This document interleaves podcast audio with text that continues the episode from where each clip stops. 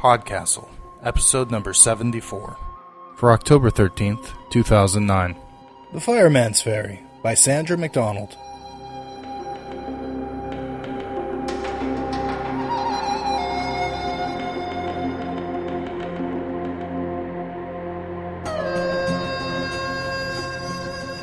Hi, I'm M.K. Hobson. Today's tale is The Fireman's Fairy by Sandra McDonald.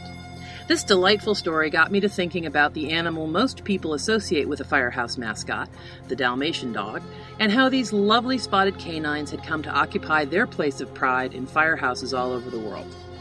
Doing a little research, I discovered it all went back to the Dalmatian's original role as a coach dog in England in the 18th and early 19th centuries. They were bred to run alongside horse drawn stagecoaches and ward off highwaymen. They also displayed a unique ability to bond with horses that allowed them to work effectively with the big spirited animals and act as a dependable, calming presence in strange stables across the countryside. Given their history, it was a pretty natural leap to the fire service, which, in the old days, differed from a stagecoach trip only in the cargo transported, the distance covered, and the hazard of the destination. The fire service even had its own highwaymen of a sort. In the early days, fire companies were privately operated, and there was often stiff competition to fight fires. The company that made it to the scene, hooked up to the hydrant, and completed the task was the company that got paid. As a result, the firefighters and their dogs were sometimes called upon not only to battle the blaze, but to fight off other companies if two different squads got to the fire at the same time. And even if they were lucky enough to get there first, they might still have to protect their equipment from disgruntled latecomers. And let's not forget the horses. Fire horses were by no means broken down nags. They were fast, hard-working animals and could present a tempting target for horse thieves. The Dalmatians, with their strong affection for their equine co-workers, could be counted on to put paid to that kind of skullduggery. The Firehouse Fairy originally appeared in Realms of Fantasy. Sandra McDonald's other stories have appeared in Asimov's, Strange Horizons, Fantasy, Talebones, and many other great publications. According to her website, she has been to Guam, Newfoundland, and Key West as a commissioned officer with the U.S. Navy and has been paid to be a Hollywood assistant, software instructor, bureaucrat, and college professor. The story is read by David O. Engelstad. David is a writer with a day job living in Madison, Wisconsin. He is currently finishing work on his latest novel, a fantasy. This is his first reading for Podcastle, so everyone get on the message boards and give him a good solid what ho. Enjoy the story.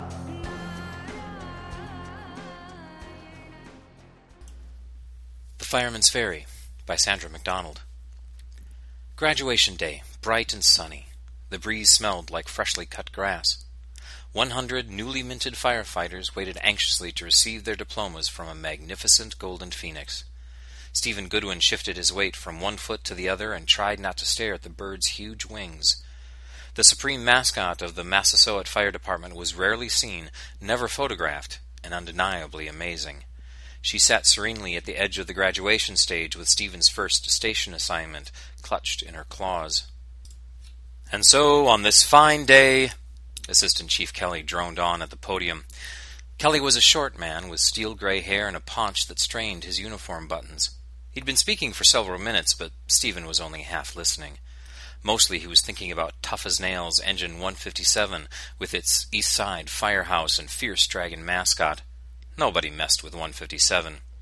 Or Ladder 28 on Rymir Island with a steel corseted Valkyrie riding beside the driver. Valkyries kicked ass.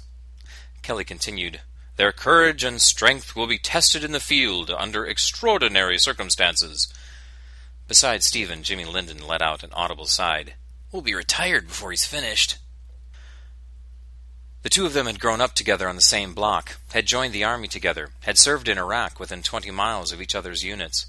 For the last thirteen weeks they'd been practicing ladder ascensions, rescue training, fire suppression, and emergency medicine. Stephen had aced all the physical requirements. Jimmy received the best scores on the written tests, but none of that meant anything until your first big fire, Stephen knew, until you'd faced down an inferno and lived to tell about it. And so they'll continue in the tradition of brotherhood. Stephen shifted his gaze to the audience. His current girlfriend was somewhere in the folding chairs, lost in a sea of blouses and shirts. Stephen's father sat right in front, ramrod straight, with the other retired firefighters.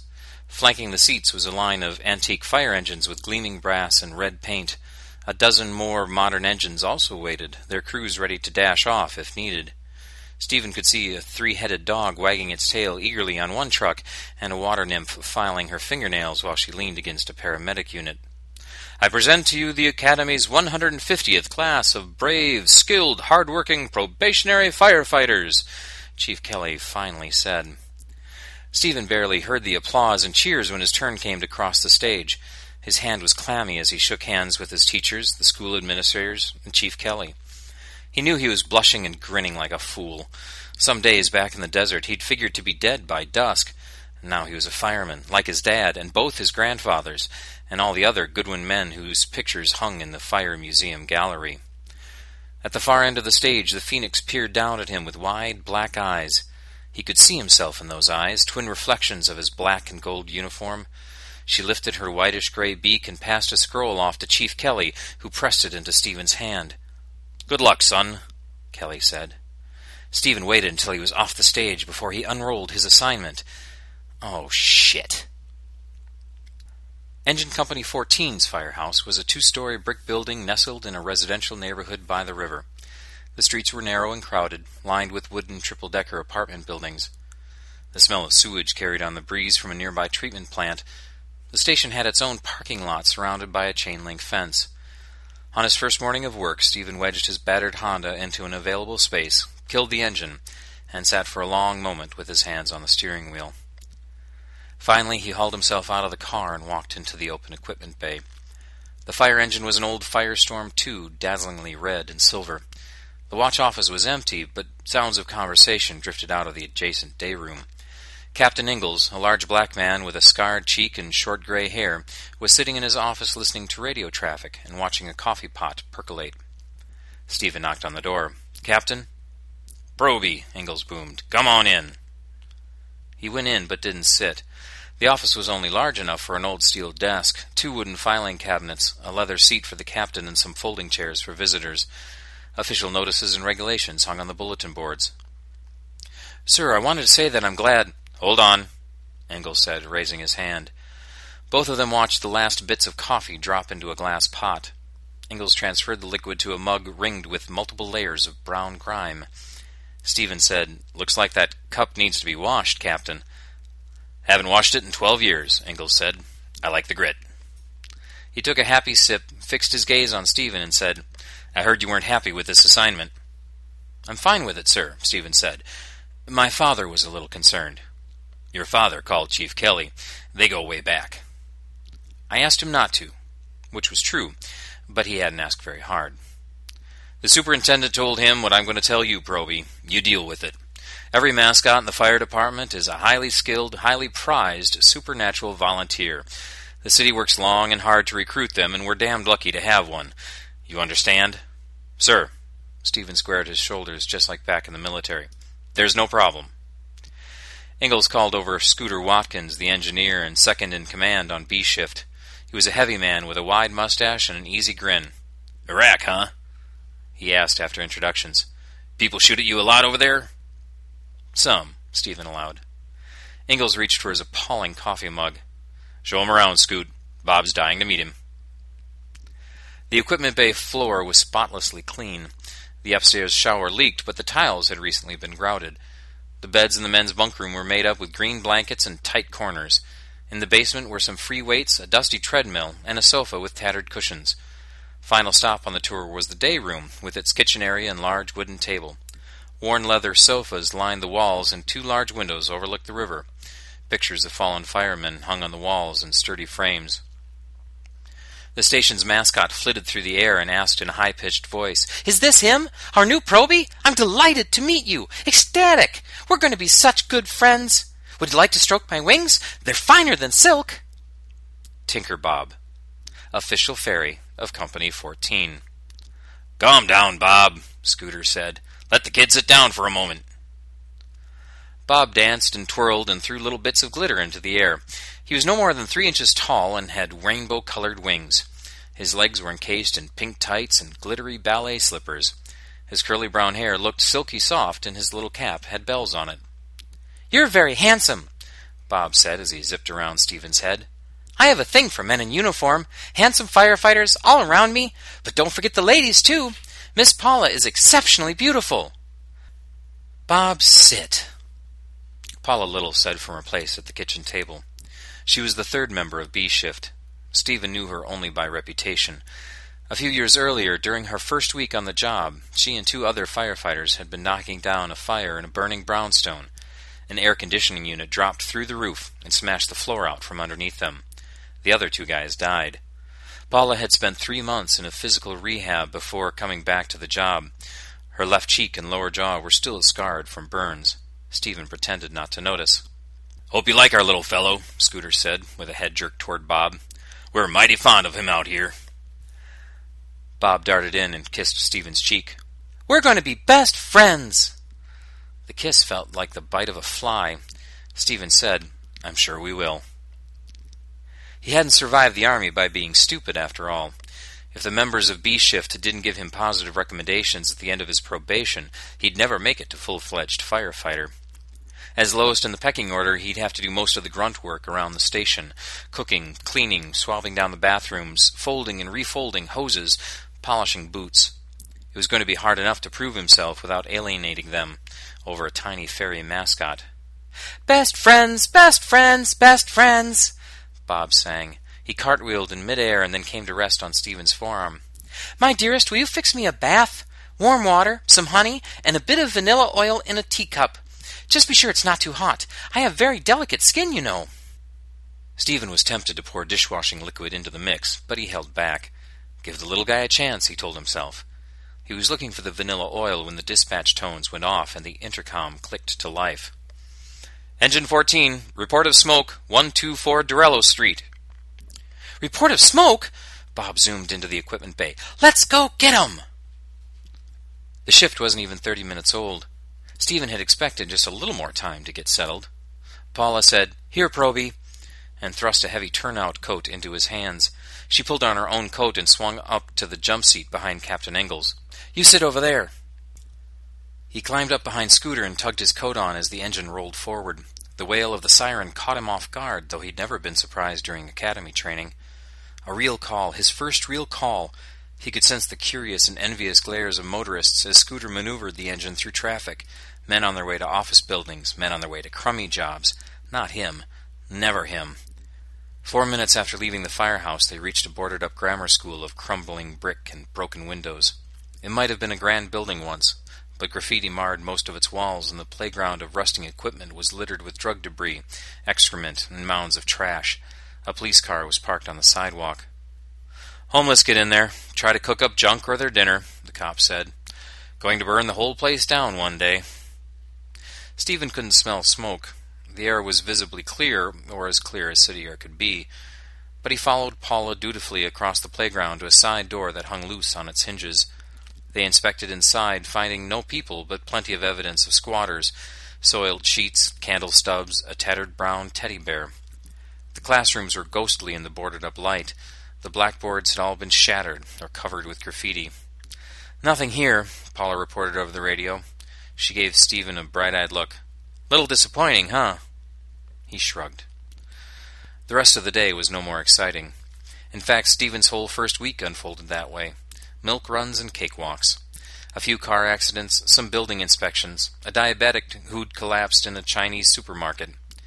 Jimmy, who'd been posted to Engine 129, at least got some action on a fire in an Italian restaurant. Whole kitchen went up, he said over the phone. All like grease, you know? They meant to shoot pool at a private bar called The Hose. The floors were old and scuffed, the booths made of ripped red vinyl, but the pool tables were in good condition, and the stools at the bar were sturdy enough to hold the stoutest firefighters. Pictures of equipment and mascots hung on the nicotine stained walls. The city had recently outlawed indoor smoking in restaurants and bars, but the hose was owned by a retired battalion chief, and Jimmy was puffing on a noxious smelling cigar. Can you believe it? Jimmy said as he lined up the cue ball. Six medical assists, two car accidents, and a woman too fat to get out of her front door. That was the entire shift yesterday. But it's better than getting shot at in Baghdad. Stephen swallowed some beer. I guess. Jimmy gave him a mischievous look. Still, at least we've got a dwarf. Shut up. Mogul doesn't say much, good at ripping car doors off with his bare hands. Rest of the time, he sits around cursing and hammering silver. Bob spent most of his time gossiping, reading celebrity magazines over Paula's shoulder, and playing dress up with a bunch of other fairies that lived in a nearby oak tree. Bob spent most of his time gossiping, reading celebrity magazines over Paula's shoulder, and playing dress up with a bunch of other fairies that lived in a nearby oak tree. The ferrymen enjoyed draping themselves in colored tinfoil or scraps of pink velvet, or the little tiny firefighter costumes the district chief's wife had made for them. Sometimes they pretended to fight fires in the station locker room. Scooter would issue them mint floss to use as a fire hose. Captain Ingalls would reward them with candy corn for a job well done. Thank you, sir, the ferrymen would salute. The absolutely worst thing about Bob was his whistling. Cheerful little whistles, day and night, in the kitchen and bunk room and equipment bay, except when Captain Ingalls asked him to pipe down. Station 42 had a goblin infamous for its body ballads, and Ladder 12's Minotaur had written a country music hit, but Bob simply whistled, and whistled, and whistled. Why don't you think up some songs instead? Paula asked one night while Stephen dried the dinner dishes, with a melody and lyrics. Bob draped himself over the back of a sofa. I'm not good at lyrics. It's my one tragic failing. Stephen said, I'm sure you have others. Paula gave him a narrow look. My dearest Stephen, Bob said, and darted in for a quick kiss on the cheek. Will you pour me some almond milk with cinnamon on top? A month after Stephen joined Engine 14, the shift got their first three tone. It was 2 a.m., and he'd been dreaming of being lost in the sand under a hot yellow sky. Over the intercom, the dispatcher said, Engine 14, Ladder 2, Rescue 8, 145 Lasco Street. Stephen was up out of bed before the announcement finished and stumbled to the engine with a dry mouth. You ready for this? Paula asked as the engine raced through the dark streets. Born ready, Stephen shouted back and caught the smell of smoke in the air. Two minutes after leaving the firehouse, they screeched to a halt outside a burning Victorian house. They were the first unit on the scene. Thick gray smoke boiled toward the full moon, Red flames shot out of blown out windows on the second floor, melting the aluminum siding. Neighbors in pajamas and bathrobes had come out to watch the spectacle. Some took pictures with their cell phones while others smoked or chatted. Three kids and a man stood at the curb in obvious distress. My wife! the man yelled to the firefighters. I think she's still inside. Captain Ingalls turned to Bob. Go find her. Yes, sir. Bob let out a smart salute and zipped toward the inferno. Stephen supposed the little guy was brave enough, plunging into a burning building like that. His own bravado was turning into wobbly knees. Fire training at the academy had been under intimidating but controlled circumstances. The chances of getting injured or killed had been real, but minimized. Here the hot air ro- was roiling with ash, and the roof might collapse at any moment, and Paula was yelling at him to follow her up onto the porch, hold the line, keep it aimed. He had his mask on, the heavy rubber and plastic feeding him clean air but the acrid smells of burning carpet and paint made his nose and throat itch. Heat rolling out of the house baked through his turnout coat and gloves. The most vivid thing about Iraq hadn't been the filth or the desperation or even the deaths. Instead, it was the relentless summer heat baking through his uniform and frying him from the inside out. Bob darted out of the smoke and past Stephen's helmet. He flew directly to the curb to report back to Captain Ingalls. No signal or order came to rescue the trapped woman already dead then. Paula tugged Stephen toward the front door. They crouched low and shot pulses of cold water at the ceiling in the front room. Drenching fires directly was ineffective, old fashioned. Better that the heat convert the water to cooling mist. It was still hot as hell, but not so bad that Stephen couldn't think or act. Soon Ladder 2 and Rescue 8 arrived, and their combined efforts knocked the fire out. Stephen felt thrilled and exhilarated at surviving his first fire, then went outside and saw the children weeping for their mother. How'd you do, Proby? asked one of the men from Rescue 8 while Stephen and Paula folded up their hose. Bob made a quick, dizzying circle around Stephen's head. He did excellent! Very brave! Very manly! But I singed my tights. See, they're all dirty. Ladder Two's mascot, a Greek sphinx with the head of a woman and wings of an eagle, stretched out her leonine body and eyed Bob as if he'd make a tasty snack. The man from Rescue 8 said to Bob, You want a good hosing down? Come on over, we'll get you cleaned up. Bob's fine, Paula said firmly.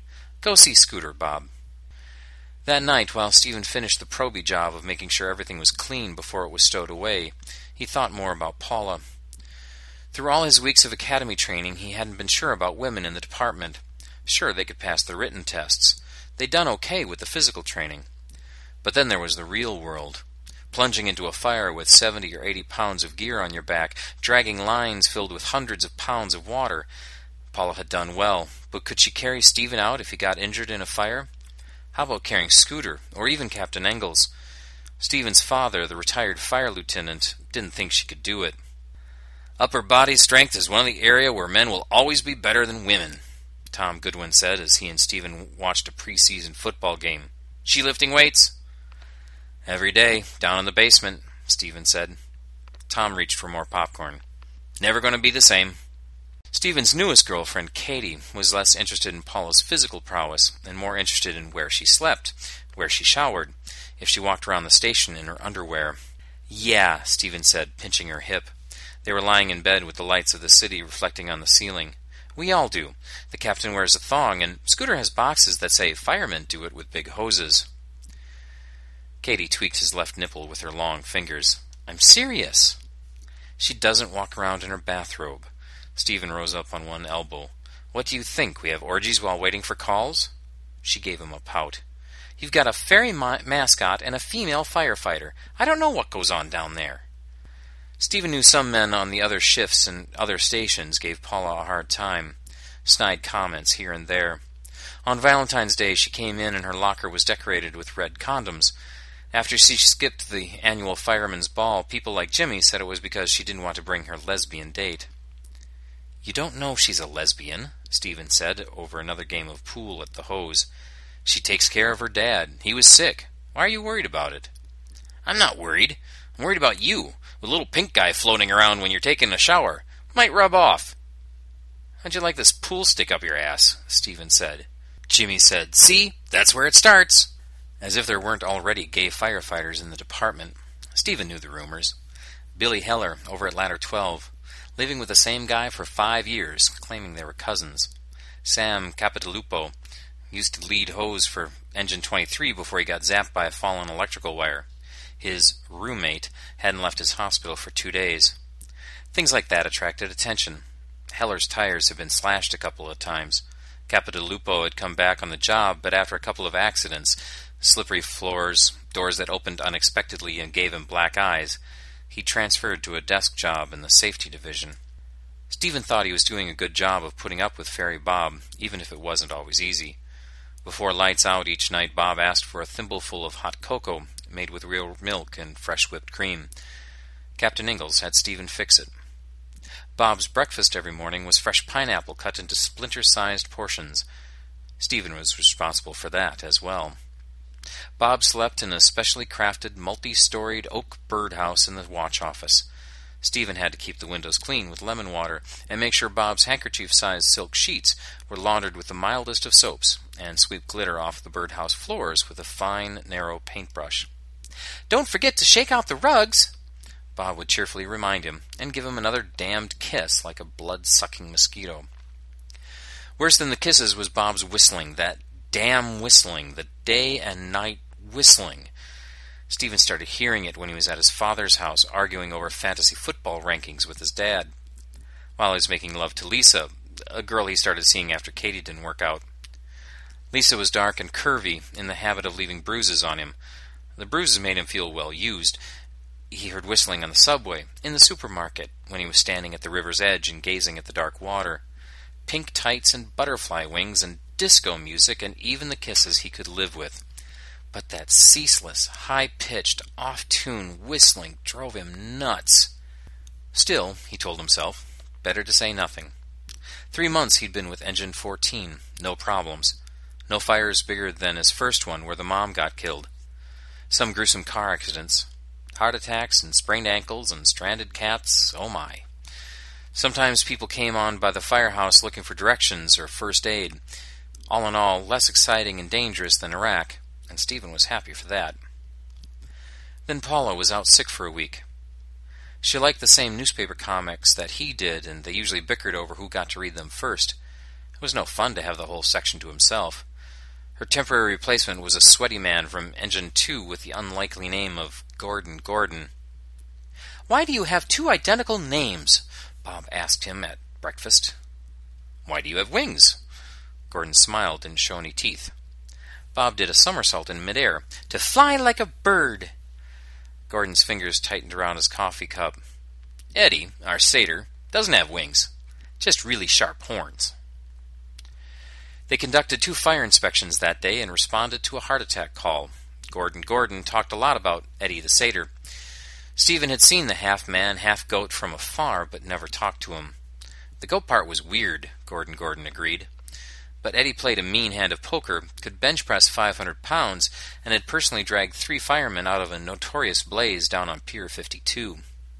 I'm just saying, Gordon Gordon added, watching Bob and his fairy friends play Simon Says in the parking lot.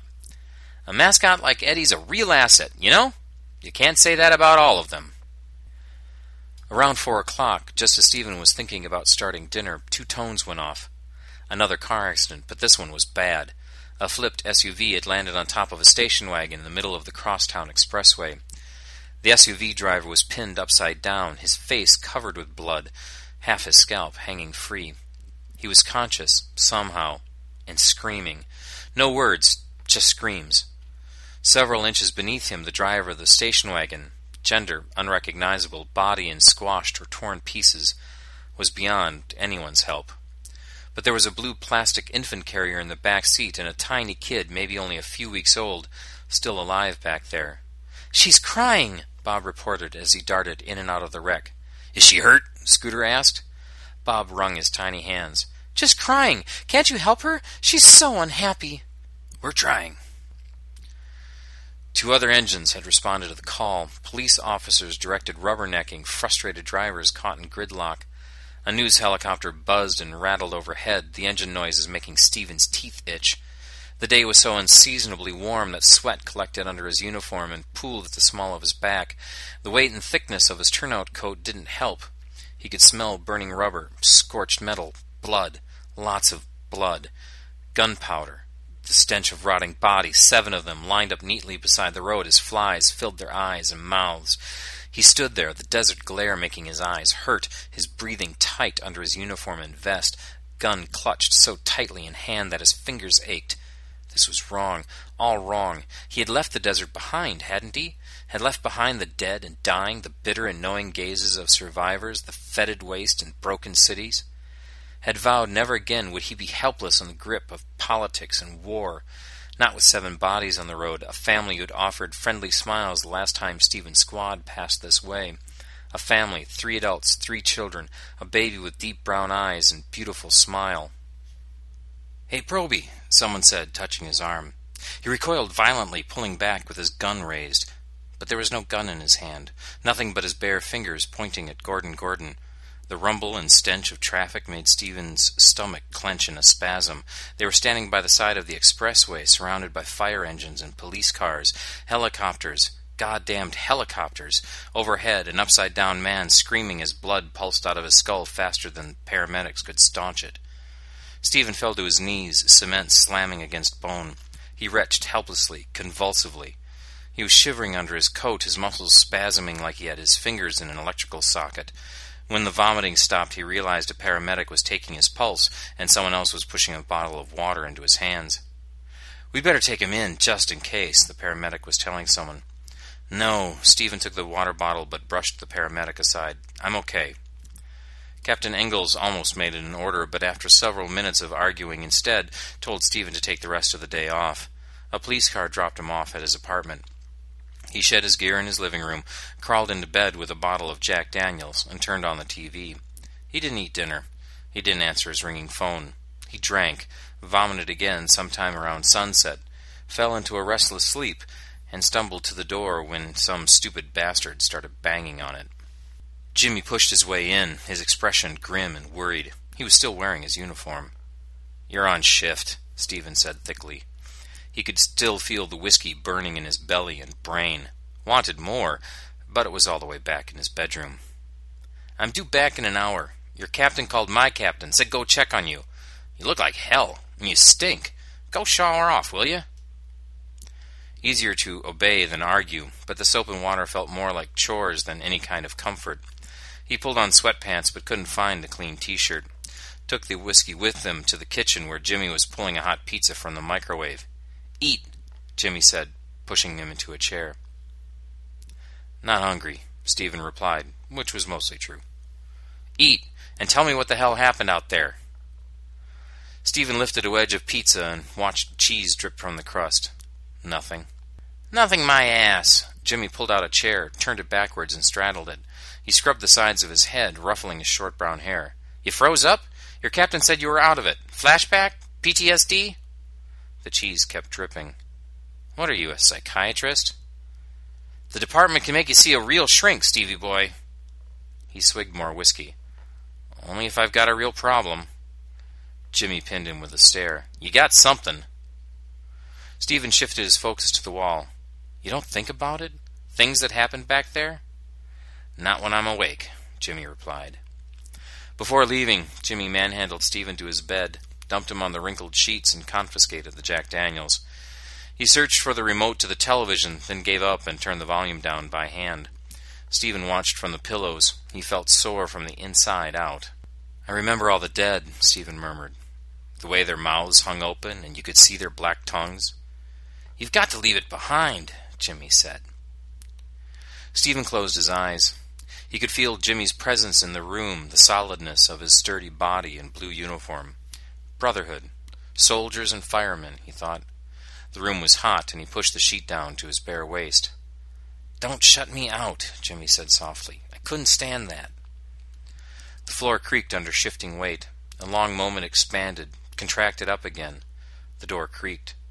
Then, in the soft gray land between waking and sleeping, something gentle brushed against Stephen's mouth soft lips, warm breath, a caress. He jerked awake with a jolt of fear and anger. God damn it, he swore. But he was all alone in the pre dawn light. But someone had kissed him. He was sure of it. Brief, tiny, forbidden. He wiped his lips and thought he saw the faintest hint of glitter. Bob, he snarled, and lurched to the open window and ripped screen. B shift was off duty that day. When Captain Ingalls called to see how he was doing, Stephen apologized for letting the accident scene get to him. He was sorry he'd become so emotional. Can't shut your feelings off, Ingalls said. Nobody wants you to. His father called. His father called. Heard you were under the weather, he said. But Stephen denied it, and that was it. Topic closed. His father had never been comfortable with childhood illnesses or frailties. It couldn't have been easy, a widowed firefighter raising a kid alone, but it hadn't been especially sympathetic either. Stop feeling sorry for yourself, Stephen told his reflection on the bathroom mirror. He went to work the next morning with renewed resolve. No more weakness. No more losing control. At roll call, Scooter slapped him on the back and Ingalls gave him a nod. Paula said, Are you okay? And he said, Sure. Bob spun around him, his butterfly wings quick with concern. Dearest, dearest, I was worried for you, Bob said. Stephen dug his fingernails into his palms. I'm fine. I'm so happy to hear it. Bob swirled and cartwheeled, and then he started whistling that stupid, annoying whistling, and Stephen's control vanished. Stop that, he snapped. I swear to God, keep it up, I'll rip your wings off and shove them down your throat. Bob froze in midair. Stephen, Paula said. It's all he goddamn does, Stephen said, his vision narrow and blurred on the edges. He felt unexpectedly like weeping and squashed the impulse with every bit of ruthlessness he owned. Day and fucking night. It's inhumane. It's cruel. An unusual punishment. Bob sank to the floor, his wings stilled. Stephen stalked off to the kitchen where he sloshed hot coffee into a cup and over his fingers. Captain Ingalls called him into his office a few minutes later and asked what the problem was. Nothing, sir, Stephen insisted. You bite Bob's head off for no good reason, and that's nothing? The whistling's got to stop, Stephen said. I know you hate it too. Everyone does. Ingalls shook his head. Bob whistles. Paula bites her nails. Scooter stinks up the bathroom, and you snore. I myself am exempt from irritating habits, but the rest of you?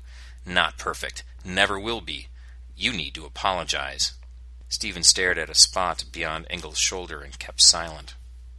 Not a choice, Proby. Don't get me wrong, you're a good man, valuable, about a thousand times bigger than Bob, physically speaking. But today, you are the smaller man. Don't make things worse. Maybe I should transfer to another station, sir. Ingalls reached for his coffee cup. If it comes down to that, maybe so. The shift passed slowly, with no calls or inspections to break up the long hours. The autumn sun was a stark yellow disk in the cloudy sky. Stephen talked to no one unless he absolutely had to. Scooter and Paula spent most of the day trying to persuade Bob to come out of his birdhouse. He didn't mean it, Stephen heard Paula say. He's upset about something else, Scooter added. Bob didn't respond. A few hours after a silent, tense lunch, three tones went off. A long, somber list of companies followed. Engine 8, Engine 25, Engine 5, Ladder 3, Rescue 9, Rescue 156, 429 Pierre Street. Not Engine 14, though. Stephen felt an irrational anger that they weren't being called out to what sounded like a kick ass fire, a real scorcher. Twenty minutes later, the tones sounded again. Engine 47, Engine 14, Ladder 2, Rescue 10, the dispatcher said. Support units already on scene, 429 Pierre Street. Stephen jumped up to his seat, saw Paula take her place, felt the movement of the engine as Scooter shifted into gear. They rolled out of the station house twenty seconds after the tone. Bob was with them, perched on Captain Ingalls' helmet. His jaunty cap was askew. He wore bright new purple boots with bells on the tips. Fairies, Stephen thought bitterly and turned his shoulder. They raced through the city streets to Pierre Street, where smoke rose from the roof of a five story brick warehouse. Stephen's heart clenched the minute he saw the place. Only a few windows to vent poisonous fumes and broiling heat. Only five exits in and out, including a loading dock by a set of rusty train tracks. Old building, shuttered and abandoned for years. Who knew what kind of toxic or flammable waste might be in there? drug addicts or homeless schizophrenics might be living inside, might have started the fire, or pyromaniac or arsonists. Collecting insurance on an old warehouse was often a more valuable proposition than trying to clean it up and rent it. Paula, her face pale, shouted, This one's going to be bad! The district chief was already on the scene, directing crews and equipment. Reports of people inside, he said, worrying the edges of his mustache with one hand. Fuckers spread out, hiding. Up on the fifth floor, some on four and three. Try to keep it off, too. After a brief conference, Ingalls directed Paula and Stephen to take a line up the northwest stairwell to the second floor to support a crew from Engine 4. They lugged their hose over a hundred yards of jagged asphalt and plunged into the gray interior. Smoke rolled thickly through the air, limited visibility. No sign of flames, but the air was charged with heat. The warehouse was an oven that would grow hotter the longer the flames went unchecked. Three hundred degree air at waist level, a thousand or more degrees at the high ceilings. Crematorium heat. They dragged the hose up to the second floor and into a storeroom with solid brick walls. Tattered sleeping bags and soiled pillows softened Stephen's footsteps. From somewhere above, a loud whoosh of inferno. Sweat rolled into his eyes, and he couldn't raise a gloved hand under his confining mask to clear his vision. Keep going, Paula ordered, leading him in pursuit of Engine 4's hose. The radio crackled with reports from other crews, flames for sure up on the third floor, northeast. Steel fire doors closed off on the fourth floor. The sprinkler system wasn't working. Zero visibility in some areas. Engine 15 was trying to punch holes in the roof for ventilation, a body in the southwest stairwell. After some initial confusion, someone reported that it had probably been there for a while. The smoke grew thicker, darker, fueled by burning kerosene or tar, maybe. Stephen caught a glimpse of bright red that was quickly obscured. Ten feet away, maybe twenty, hard to tell. Like stumbling around in gray velvet, no stars or streetlights for guidance. They almost collided with two men from Engine 4, one of them Jimmy Linden. This one's a bitch, Jimmy yelled through his mask. The fire leapt above their heads, a long tongue of bright hot light. Paula trained the hose she and Stephen was carrying toward it and opened the, the nozzle. The pressurized hose bucked and jerked in Stephen's grip. Together with Jimmy and his partner, they advanced several feet, but then the rolling flames shifted across the wooden rafters and grew brighter. Oxygen from somewhere above was feeding it, boosting it. Back off! Paula ordered. The mask muffled her words, and the roar of fire nearly drowned them out completely. We're going to need more help. Jimmy's partner yelled, We can handle it! Not without more help, Paula shouted back. Requests for aid were already filling the radio. Stephen could imagine dispatch sending out more engines, more ladders. Hardliners lived for these kinds of fires the terrifying, exhilarating ones, the ones that made legends. At that moment, Stephen didn't care so much for legends. He wanted out, out as quickly as possible, out to fresh, cool air and as much water as he could drink. Above them, the flames started arcing down like hungry, grasping fingers.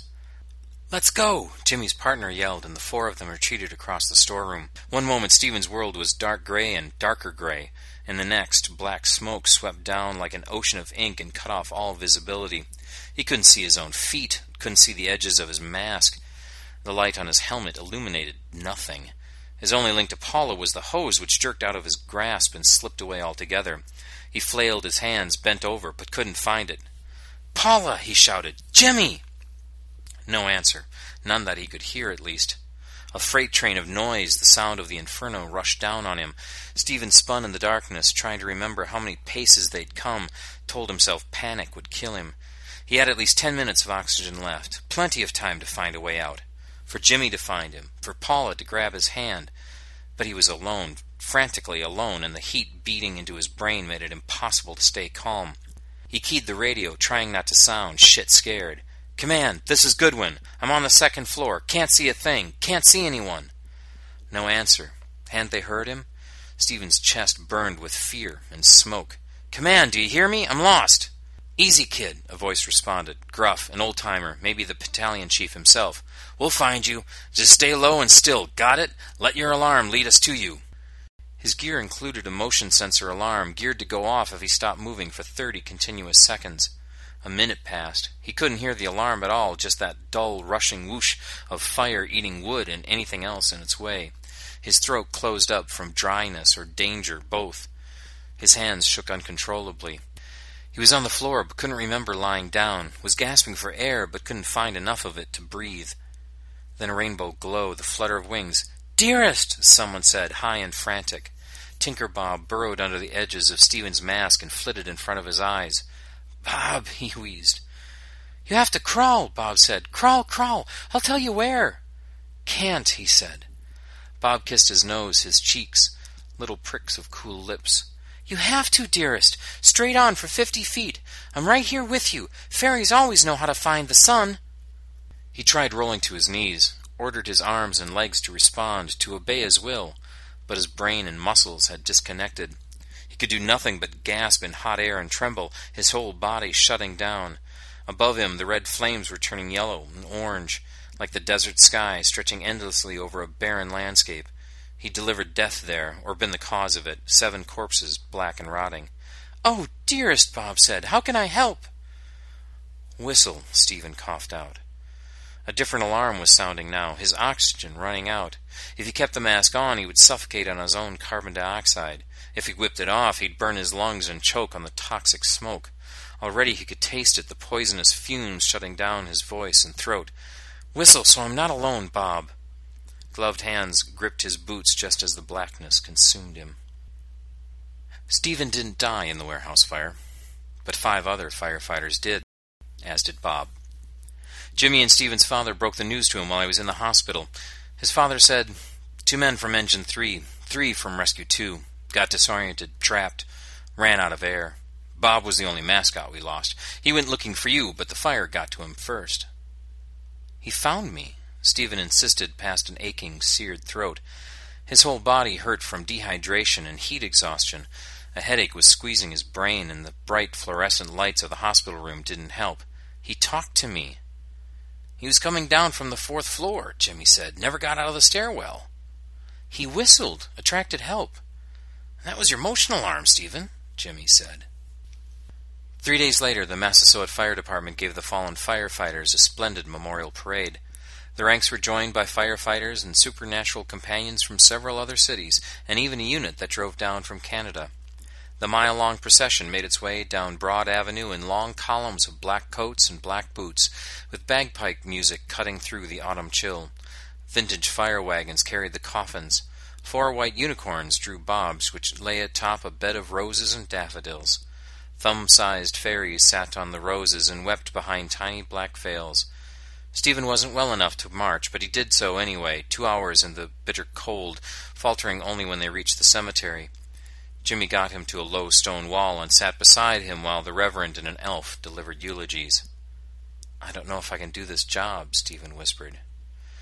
Jimmy patted his shoulder but said nothing. Dead leaves stirred in the breeze, brushing against Stephen's shoes. He said, I was mad at him for coming to my apartment, for kissing me while I was asleep. Bad enough I had to put up with him at work, but in my own place? Never. Jimmy was rock still beside him. We're like brothers, he finally said, strangled. Nothing else, I swear it. Stephen kicked at the dead leaves and said, I know. The department gave him time off to recuperate, to heal physically and meet with a grief counselor. Every day he debated his options fireman or something else. But there was little else he could see himself doing. An Army recruiter got hold of his telephone number and offered him a bonus to re enlist. The fire department would hold his job while he did another tour in the desert. That's what you want? his father asked. That's what I'm good at, Stephen said, and they were both silent while the football championships played out on television. He wasn't sure at the end which team had won and which had lost. One morning, Paula called him. She said, Meet me at Bob's grave. Discomfort flared in his chest. I can't. Please, she said, there's a reason. He drove out toward the cemetery, turned around twice, but finally made it. Dark gray clouds swirled across the sky. Paula was already there, putting a wreath of evergreen leaves on Bob's tiny grave. Her long black coat was buttoned to the neck, and her cheeks were wet. Stephen kept his distance out of respect, but she waved him forward. I meant to call you before today, she said. See how you're doing. But then I remembered how I felt when two men from my company had died while I was the one who lived. Any time anyone asked me how I was doing, I just wanted to scream. Are you going to tell me it'll get better some day? No, Paula said. Maybe it will, and maybe it won't. He heard a faint rustle of wings. The Golden Phoenix, the supreme fire chief, was sitting like a statue amid the tombstones and trees. She seemed diminished, shrunken somehow, wrapped in feathers of gray grief. Stephen flinched under her gaze and took a step backwards, but Paula's hand on his shoulder steadied him. It's okay, Paula said. She just wants to talk. Later, Jimmy and his father will ask him what the phoenix told him. Stephen can't say for sure. He remembers climbing onto the bird's back and holding tight as she lifts into the sky, her wide wings gliding on wind and current, her beak turned toward the sun. He remembers soaring through clouds of twinkling rainbow lights and hearing some whistling, some joyous, off key whistling. Fairies live forever, he thinks she said. They live by their own rules and passions, not yours. Let him go. He also thinks she told him not to give up on his very important job, but maybe that's something he told himself. He returned to Engine 14 two weeks later. Some changes had already been made. Paula had asked for and received a transfer over to Engine 25, closer to her home and sick father. Stephen had taken her to dinner twice since that day in the cemetery and hoped to take her some more. His therapist was encouraging him. The firehouse had also received a new mascot. Seamus O'Finn O'Flaherty was a three foot tall leprechaun who wore a green velvet costume. He lived in a green van in the parking lot along with Mrs. O'Flynn O'Flaherty and their six small children and a tiny dog. Seamus liked to cook and cheerfully took on responsibility for dinner. Unfortunately, Captain Ingalls said, most of his recipes were some variation on corned beef and cabbage. I like corned beef, sir, Stephen said. Not every night you won't. Paula's replacement was a firefighter with five years in the department who'd been riding a desk over in the safety division. Sam Capodilupo, he said, offering his hand. Capodilupo was a handsome man with wide shoulders and a firm handshake but something in his eyes was wary, cautious, as if Stephen might be dangerous. It took a moment for Stephen to remember the rumors about Capodilupo, the insinuations and gossip. He thought of Jimmy over at Engine 129, of Bob in his coffin, of wars fought in deserts, and wars fought in the heart. Sorry about your mascot, Capodilupo added. Stephen thought he heard whistling, distant but cheerful. Best fairy I ever worked with, Stephen said. Come on, let's get some coffee. I hear Seamus brews it green.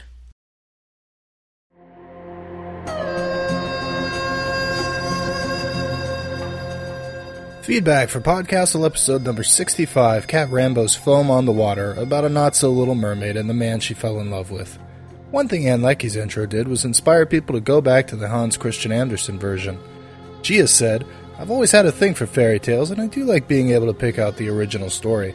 I remember something about the Little Mermaid being able to earn a soul after death, which I found very touching, but it's probably a good thing that it was left out because it would have ruined the ending of this story.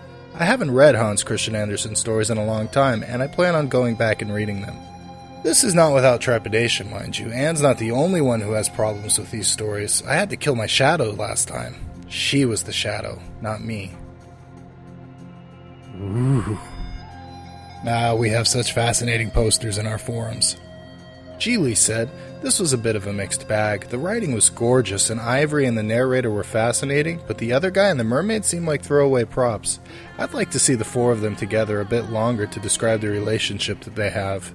Corydon said, I like Cat Rambo's writing, and the story showcased it well. The connection between the mermaid's self mutilation and the self mutilations of modern life, like tattoos, piercing, surgery, is a clever one. But I feel like the practice of updating fairy tales to reflect an older, unsanitized version has become such a cliche in fantasy. The exposition here was particularly clumsy. But leaving that aside, I just don't know that the world needs another Little Mermaid plus Kinky Sex, or Red Riding Hood plus Kinky Sex, or Snow White plus Kinky Sex, or whatever. I like kinky sex as much as the next person, but the version of seeing it added to familiar childhood stories has long passed me by. Madness42192 said, I thought that the BDSM theme running through it was unusual, something taboo and kinky, and like all things taboo and kinky, it made you want to learn more. I never read The Little Mermaid before, but after hearing this, I read it and found it much more intriguing than the Disney version. Hey, Madness, clearly you need to go back and watch that wedding scene again. Or, well, maybe not. Anyway, come on over to our forums at forums.escapeartist.net and join in on the discussion. Just maybe not mention kinky sex in your first post, but mods get kind of trigger happy when it comes to spam bots. Podcastle is a production of Escape Artists Incorporated and is distributed on a Creative Commons Attribution Non Commercial No Derivatives license. Share it, but don't change it or sell it.